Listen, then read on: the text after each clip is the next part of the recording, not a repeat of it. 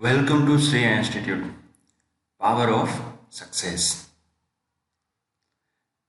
અમારું સરનામું છે ભાનુથલ નગર ભુજ કચ્છ મારા વોટ્સઅપ નંબર છે double nine seven nine four six nine seven zero five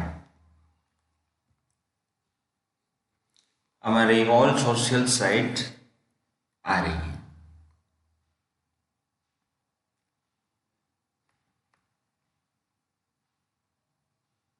વાણિજ્ય વ્યવસ્થા અને સંચાલન. ચેપ્ટર વન સંચાલન સ્વરૂપ અને મહત્વ. આજે એનો ફર્સ્ટ પાર્ટ આપણે જોશું. તો ચલો શરૂ કરીએ.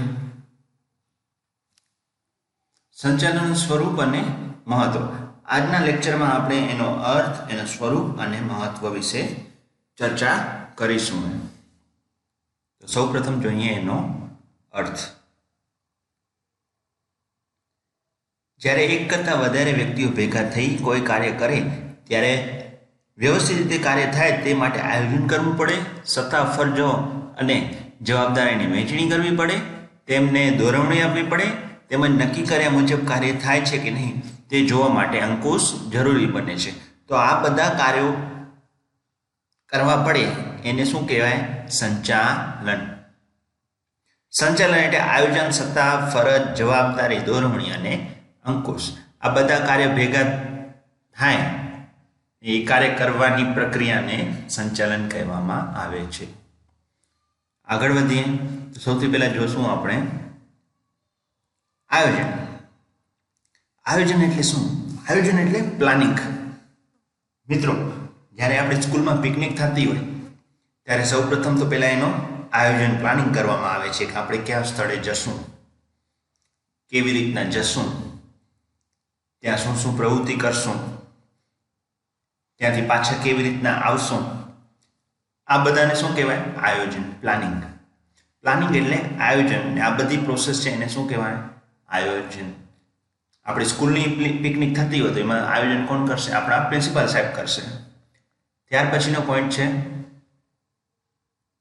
સત્તા. હવે આ આયોજન તો આપણે નક્કી કરી લીધું. ત્યાર પછી સત્તાની વહેંચણી કરવામાં આવે છે કે કઈ સત્તા કોને આપવાની? બસ નક્કી કરવાની સત્તા, છોકરાઓને ભેગા કરવાની સત્તા, પછી ત્યાંથી લઈ જવાની સત્તા, પરમિશન. સત્તા એટલે પરમિશન. ત્યાર પછી છે ફરજો. તો ફરજો પણ નક્કી કરવામાં આવે છે કે ત્યાં પિકનિકના સ્થળ ઉપર જાશું તો ત્યાં આપણે શું શું ધ્યાન રાખવાનું છે, આપણે શું ફરજ બને છે, એ બધી ફરજો સમાવેશ કરવામાં આવે છે. ત્યાર પછી છે, જવાબદારી. હવે આપણે કોઈ પણ કામ કરતા હોય તો મેઇન પોઈન્ટ શું હોય, આપણી જવાબદારી બને છે. કે આપણે કોઈ કામ સોંપેલું હોય, તો આપણે એને સારી રીતે કરવા, કરવી એ આપણી ફરજ પણ છે અને જવાબદારી પણ છે. તો ટીચરને પિકનિક માટે મોકલવામાં આવે છે, તો એમની સત્તા પણ આપેલી છે. ફરજ પણ બને છે અને જવાબદારી પણ બને છે કે છોકરાઓનું ધ્યાન રાખે. ત્યારબાદ છે દોરમણી દોરમણી એટલે ડાયરેક્શન આપવું. એ બસના જે ડ્રાઈવર છે, એમને કશું ખ્યાલ હોતું નથી કે આપણે કયા સ્થળથી કયા સ્થળે જવાનું છે, તો એના માટે એને દોરવણી આપવામાં આવે છે કે ભાઈ, આ આપણે પહેલાં આ જગ્યાએ જઈશું, પછી ઓ જગ્યાએ જઈશું, એના પછી બીજી જગ્યાએ જઈશું. તો આ શું થયું? એક જાતની દોરવણી થઈ. ત્યારબાદ છે અંકુશ.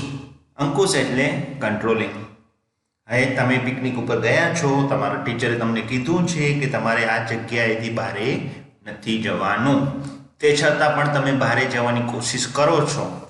જાઓ છો. શિક્ષક તમને ટોકે છે, તો એ એક જાતનું કંટ્રોલ કરે છે તમારા ઉપર.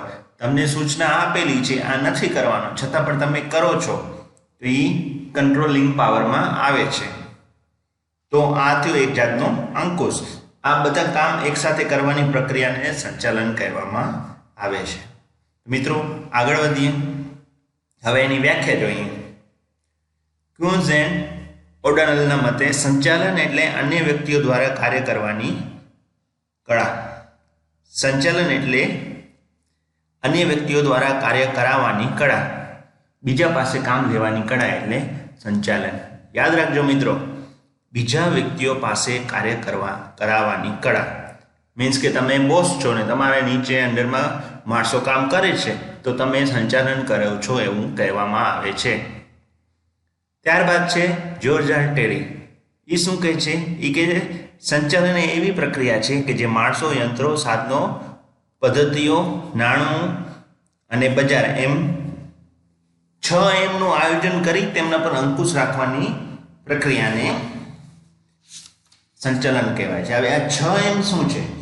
તો man machine, materials, method, money અને માર્કેટ એમ ટોટલ છ એમ ભેગા થાય છે. તો બધાનું સંયોજન કરીને કાર્ય કરીએ તો આપણે એને સંચાલન કહી શકાય. એવું જ્યોર્જ આર ટેરી કહે છે.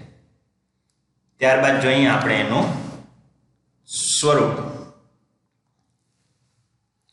સ્વરૂપમાં શું આવે છે? સૌપ્રથમ છે સર્વવ્યાપી પ્રવૃત્તિ. સર્વવ્યાપી પ્રવૃત્તિ. સર્વવ્યાપી પ્રવૃત્તિ જ્યાં જ્યાં માનવી સમૂહમાં હેતુ સમૂહમાં હેતુની સિદ્ધિ માટે કામ કરે છે, ત્યાં સંચાલનની જરૂર પડે છે. સંચાલન માત્ર ઔદ્યોગિક ક્ષેત્રમાં થતી પ્રવૃત્તિ નથી, પરંતુ સામાજિક, ધાર્મિક, કૃષિ, લશ્કરી શૈક્ષણિક વગેરે વગેરે ક્ષેત્રો પર સંચાલનની પ્રવૃત્તિ જોવા મળે છે. માટે આ કેવી પ્રવૃત્તિ છે? સર્વવ્યાપી પ્રવૃત્તિ છે. ત્યાર પછીનો પોઈન્ટ છે, હેતુલક્ષી પ્રવૃત્તિ. હવે હેતુલક્ષી પ્રવૃત્તિ શું છે? તો સંચાલન એક એક સાધન છે, સાધ્ય નથી. દરેક એકમની સ્થાપના અમુક ચોક્કસ હેતુઓ સિદ્ધ કરવા માટે કરવામાં આવે છે. આ હેતુઓને કાર્યક્ષમ રીતે કર્કશપૂર્વક સિદ્ધ કરવા માટે સંચાલન જરૂરી બને છે. હવે કોઈ પણ કંપની સ્થપાય, તો એનો હેતુ શું હોય? નફો કમાવાનો. સ્વાભાવિક છે, નફો કમાવા માટે આપણે કરકસર કરવી પડે, તો જ આપણો હેતુ સિદ્ધ થઈ શકે. એના માટે આપણે શેની જરૂર પડે? એક સ્પષ્ટ સંચાલન પદ્ધતિની જરૂર પડે. ત્યાર પછીનો પોઈન્ટ છે જૂથ પ્રવૃત્તિ. જૂથ પ્રવૃત્તિ એટલે બે કે તેથી વધુ વધુ વ્યક્તિઓ ભેગા મળીને જે કાર્ય કરે છે, એને શું કહેવાય? જૂથ પ્રવૃત્તિ કહેવામાં આવે છે. ત્યાર પછી છે સતત ચાલતી પ્રવૃત્તિ. સંચાલન એ સતત ચાલતી પ્રવૃત્તિ છે. એકવાર શરૂ કર્યા પછી તેને અટકાવી શકાતી નથી. સંચાલન ધ્યેયલક્ષી હોય છે, પરંતુ ધ્યેય સિદ્ધ થતાં તેની પ્રક્રિયા બંધ થતી નથી. નવા ધ્યેય અને નવા લક્ષ્યાંકો સંચાલન દ્વારા પ્રસ્થાપિત થયા જ કરે છે. આગળ વધ્યા, હજી એનાથી આગળ, હજી એનાથી આગળ. આમ, આ કેવી પ્રવૃત્તિ છે? સતત ચાલતી પ્રવૃત્તિ છે. ત્યાર પછી છે માનવીય પ્રવૃત્તિ. સંચાલન સર્વવ્યાપી હોવા છતાં તે માનવ જાતને લગતી પ્રવૃત્તિઓ પૂરતું મર્યાદિત છે. કારણ કે સંચલનમાં માનવ તત્વ પ્રમુખ છે. પ્રવૃત્તિ કોણ કરશે? માનવ કરશે. માનવ એના ઉત્પાદનના અન્ય સાધનો નિરર્થક નીવડે છે. સંચાલન માનવી માટે થાય છે અને માનવી દ્વારા થાય છે. માટે આ કેવી પ્રવૃત્તિ છે? માનવીય પ્રવૃત્તિ છે. ત્યાર પછી છે નિર્ણય પ્રક્રિયા. નિર્ણય પ્રક્રિયા સંચાલનનું કાર્ય છે, કોઈ પણ નિર્ણય લેવું હોય તો પહેલાં આપણે પૂરેપૂરું સંચાલન કરવું જોઈએ, એના પછી આપણે કોઈ પણ નિર્ણય ઉપર આવી શકીએ. સંચાલન કરતા સંચાલકે સતત નિર્ણય લેવા પડે છે, નિર્ણય લીધા વગર કોઈ કાર્ય થઈ શકતું નથી. માટે આ કેવી પ્રક્રિયા છે? નિર્ણય પ્રક્રિયા છે. લાસ્ટમાં લાસ્ટમાં શું કહે છે? વિજ્ઞાન, કળા અને વ્યવસાય. વિજ્ઞાનની જેમ સંચાલનમાં પણ ચોક્કસ નિયમો કે સિદ્ધાંતો હોય છે. તેથી કેટલાક લેખકો સંચાલનને વિજ્ઞાન તરીકે ઓળખાવે છે. વળી સંચાલનમાં માનવ પરિબળનું અગત્યનું હોવાથી તેની પાસે કામ લેવા માટે અંગત આવડત, બુદ્ધિ, ચતુરાઈ અને આંતર સૂઝબૂઝ વગેરેની જરૂર પડે છે એટલે એને કળા પણ કહેવામાં આવે છે.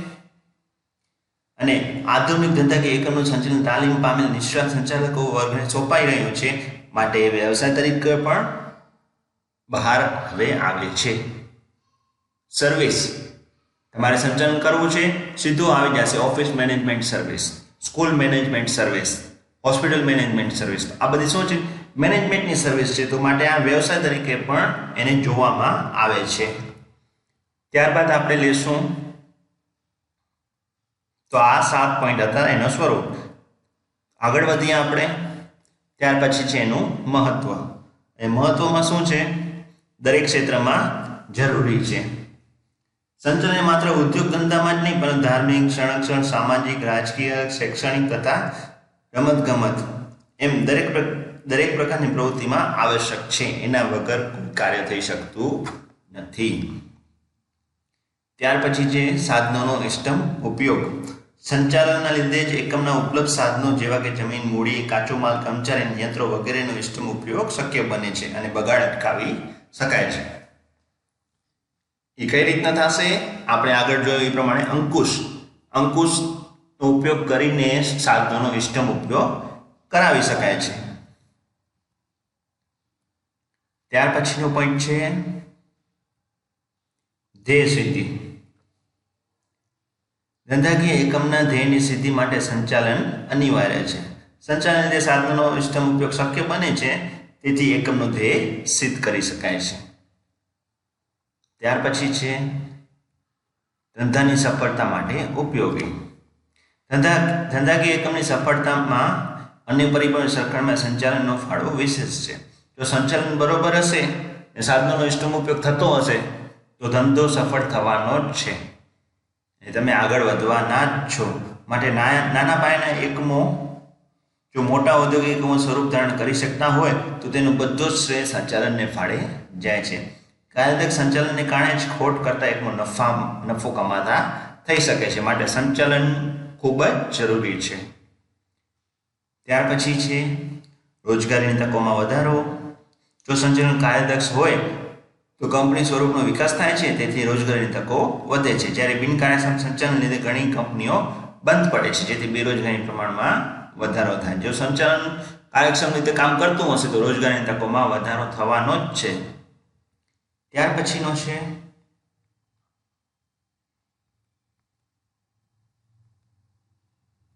નફામાં વૃદ્ધિ. ધંધાકીય એકમ સામાન્ય રીતે નફાના હેતુથી કાર્ય કરે છે. કાર્યક્ષમ અને કુશળ સંચાલકો પોતાની આવગી સૂઝ અને આવડત દ્વારા ઉપલબ્ધ સાધનોનો કરકસરપૂર્વક મહત્તમ ઉપયોગ કરીને મહત્તમ નફો મેળવી શકે છે. અને આ બધું શેના લીધે થાય છે? કાર્યક્ષમ સંચાલનના લીધે જ શક્ય બને છે. પછી છે સામાજિક લાભ. દરેક એકમ સમાજમાં રહીને સમાજ માટે પોતાની કામગીરી કરે છે. સમાજના સાધનોનો ઉપયોગ કરી સમાજમાં વસતા લોકોના લાભાર્થે પોતાની કામગીરી કરે છે. ધંધાની સફળતા સમાજની સમૃદ્ધિ અને સુખકારીનો વધારો કરે છે. ધંધાકીય એકમો અનેકવિધ વસ્તુઓ અને સેવાઓને ઓછી પડતે ઉત્પાદન કરે છે. માટે આ કેવી પણ એનાથી શું થાય છે? સમાજને લાભ થઈ શકે છે. અને લાસ્ટમાં છે રાષ્ટ્રીય હેતુ. રાષ્ટ્રીય હેતુ એટલે અર્થતંત્ર અને આર્થિક, સામાજિક અને રાષ્ટ્રીય વિકાસ માટે વણ વપરાયેલ માનવ સંપત્તિ અને વણ વપરાયેલ ઉત્પાદનમાં સાધનો મહત્તમ ઉપયોગ માટે કાર્યક્ષમ સંચાલન આવશ્યક છે. તો આ રાષ્ટ્રીય હેતુ પણ સિદ્ધ થાય છે આમાં.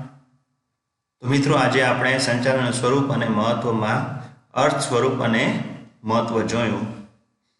તો મિત્રો, આજે આપણે આટલું જ રાખશું. Thanks for watching please like share and subscribe